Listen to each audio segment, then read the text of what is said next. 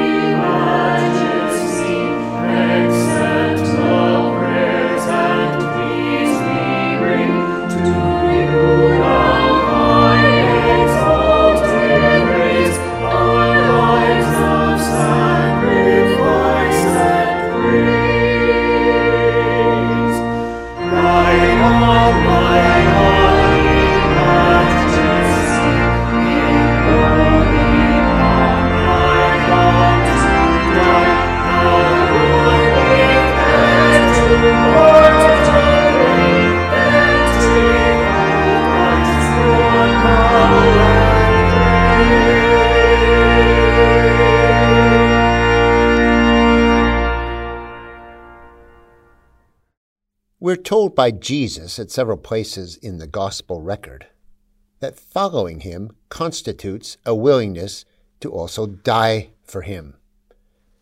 At least that's what it sounds like to me when we're told that whoever loses his or her life for Jesus' sake will end up saving it, and whoever seeks to save their life will end up losing it. But do we have to die for a love of Jesus, or is there some other way to understand our relationship with Him?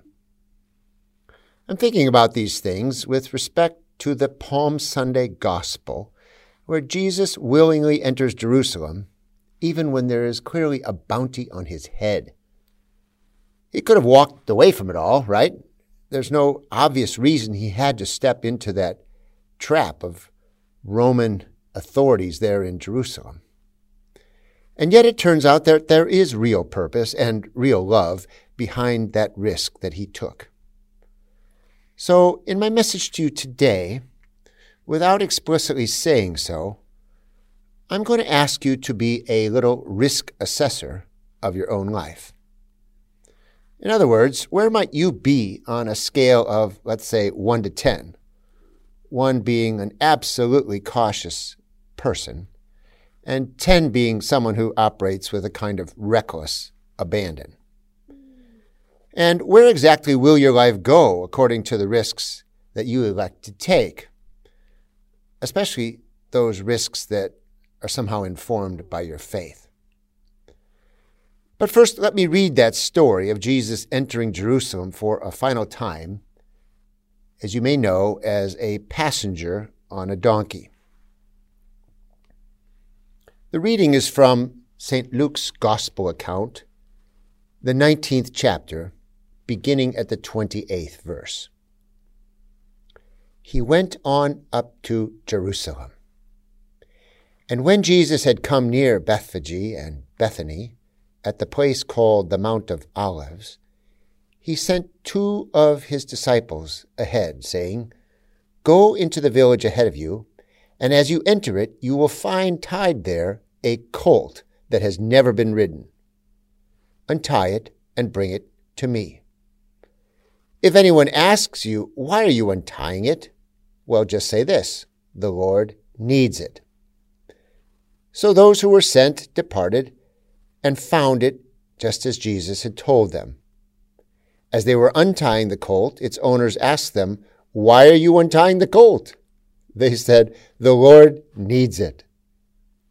Then they brought it to Jesus, and after throwing their cloaks on the colt, they set Jesus upon it. As he rode along, people kept spreading their own cloaks on the road.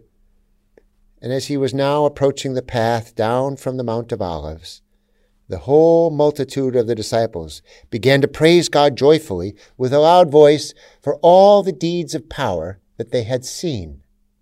And they said, Blessed is the King who comes in the name of the Lord. Peace in heaven and glory in the highest heaven. Some of the Pharisees in the crowd said to him, Teacher, order your disciples to stop. And he answered them, I tell you, if these were silent, the stones would shout out. So reads the story of Jesus' final entry into the city of Jerusalem. So now take a listen to some thoughts about this reading and your life of faith.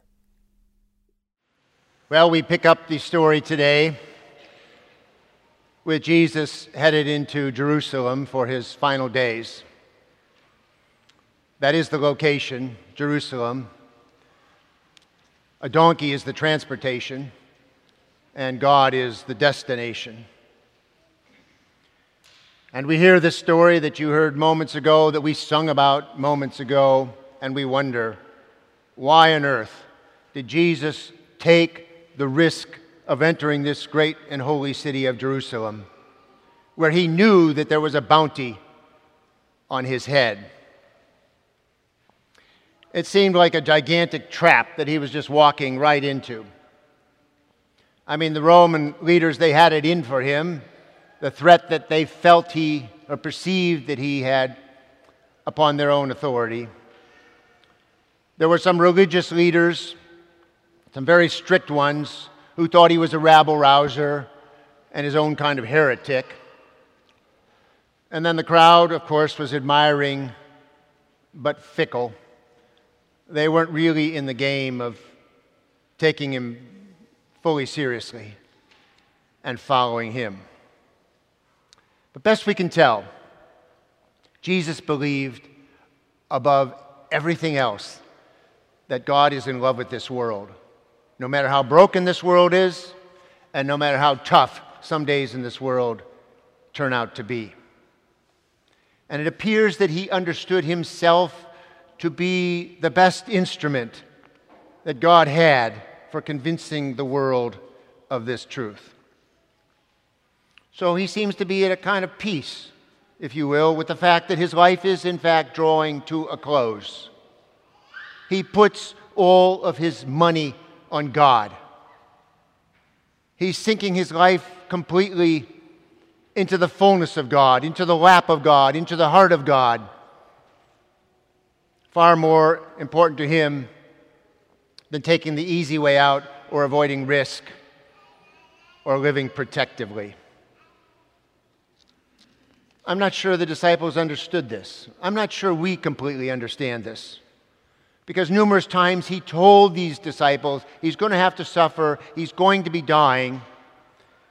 And they either didn't listen well, or more likely, this was a part of the message of Jesus that they didn't want to hear.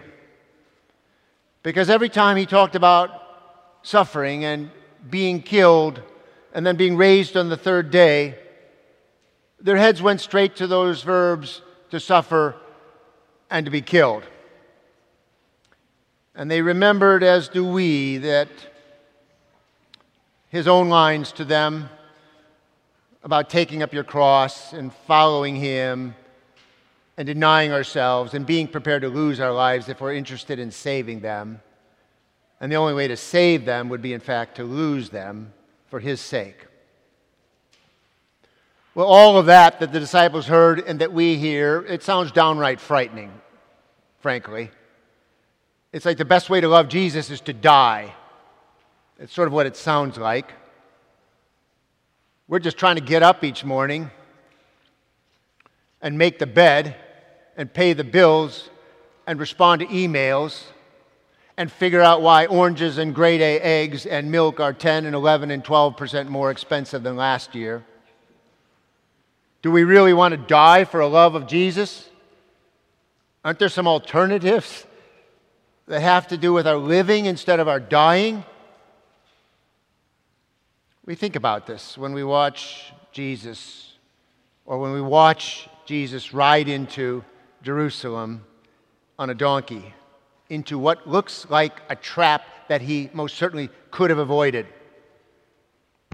And when we contemplate and worry about the expectations that he seems to have of us, that require so much of us, lose your life if you want to save it, be prepared to get hurt with every risk you take, maybe even dying. Yikes. But here I think is the essence of what Jesus' death and those final days that we're all about this week might mean for us. If it is true that he dies so that we might live, which is an axiom of faith, and by live, I take that to mean everything that has to do with the abundance of your life and my life if this is true, that he dies so that we can live, well, then that willingness to die imposes a huge responsibility on our lives. It means you just cannot live only for yourself anymore. And I cannot just satisfy my own happy desires and leave it at that. Somehow we must also figure out how to live for Him. As I say, big responsibility, or maybe we should say this is a huge burden that's laid upon us. To do with our lives what he did with his life and would have done much more of had he lived longer. To live large and take some risks for others and pray that we wouldn't live quite so protectively. Another way of looking at this fact that he died so that we might live is that we have a huge debt. Our debt to the Lord is huge, and the best way to pay this debt off is to somehow live a life that's as brave and that is as courageous and that is as full of risk as was his death. I think that's about right.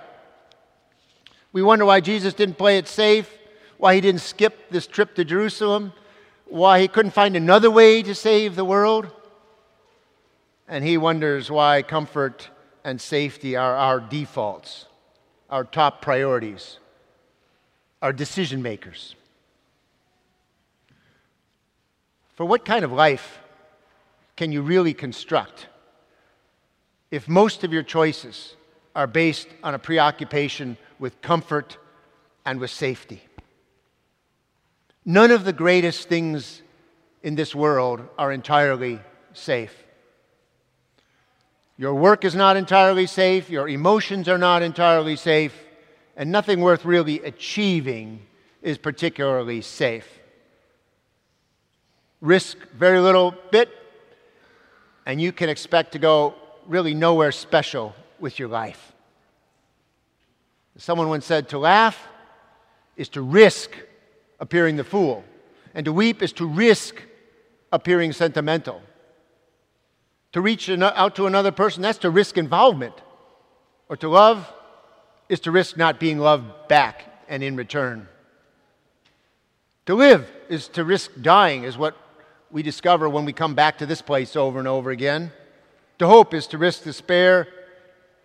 To try, as we know by experience, is to risk failure. Only a person who takes substantial risks is really and truly free. I like this uh, little thought that Joyce Rupp, she's, she's a spiritual writer, she's cranked out a lot of books, but she has this thought that came to her in midlife, kind of a wake up call, where she had a dream one night. And she writes this At a point in midlife when I was facing the option of choosing some new and untried behaviors, I dreamed that I was in this social situation where there was this enormous table of food. And the table stretched across the entire room with every imaginable and colorful looking food upon it. I stood among all the strangers who were in that room, ignoring me, and I wondered what food might I choose from that table that would be safe. And the only thing I recognized be, amongst all of these unknown foods was egg salad. So I put a large helping of egg salad on my plate, and I walked away from the table. When I woke up, I laughed because there are very few foods that I dislike, but egg salad is at the top of the list. but in my dream, I chose the egg salad, which was a safe food because I knew it and how, how loudly this spoke to my fear of insecurity and risking some new nourishment for my life. I resolved that day, says Joyce Rupp, to let go of my egg salad approach to life. I wonder how many of us default on too many days to the safe, the predictable, the familiar, the secure, the comfortable.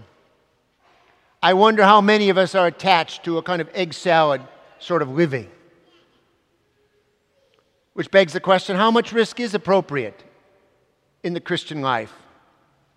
When God asks us to follow this one who went willingly into Jerusalem, who didn't walk away from that trap that seemed to be set for him, does this mean that God wants only those people who are willing to suffer and die does this mean that God's more interested in my funeral than my survival? Doesn't God want me to be happy or you to be happy?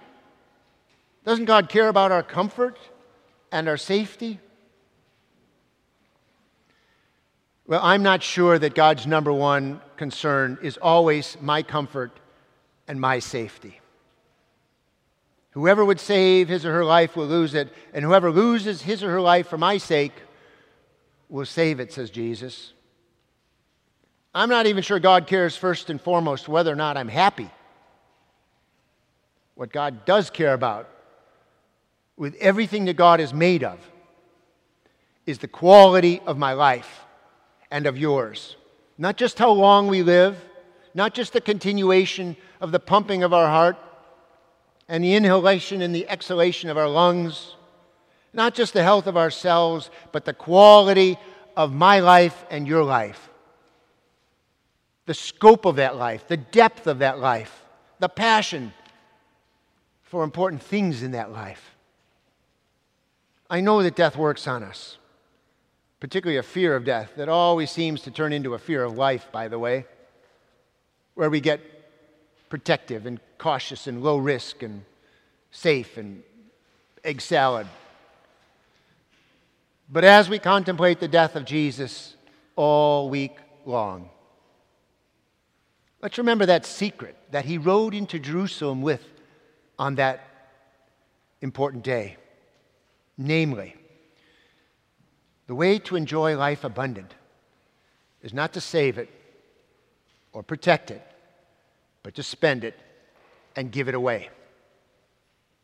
Jesus' supply of life was never ending. And the more of himself he gave, the more he had. That's true for his entire ministry.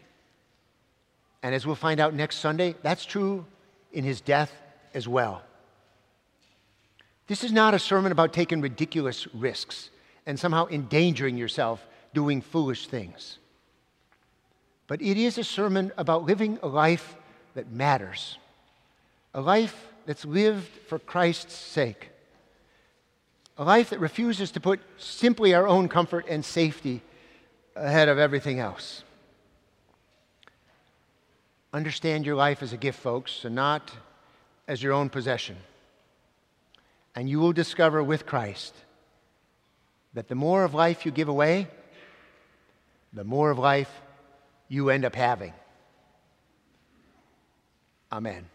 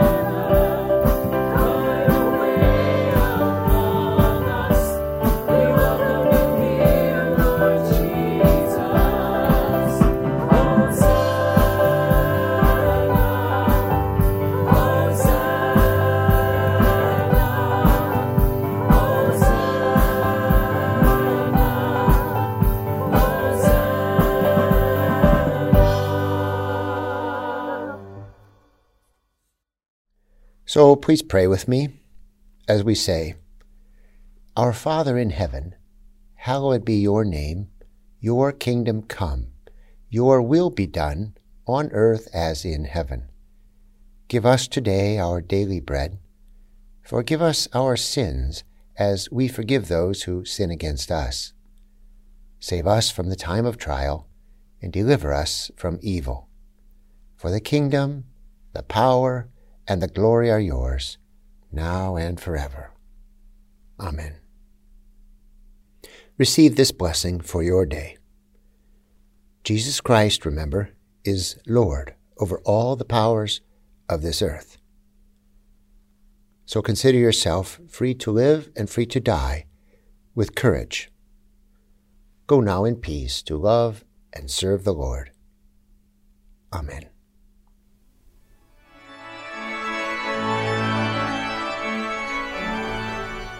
I hope you've enjoyed this podcast.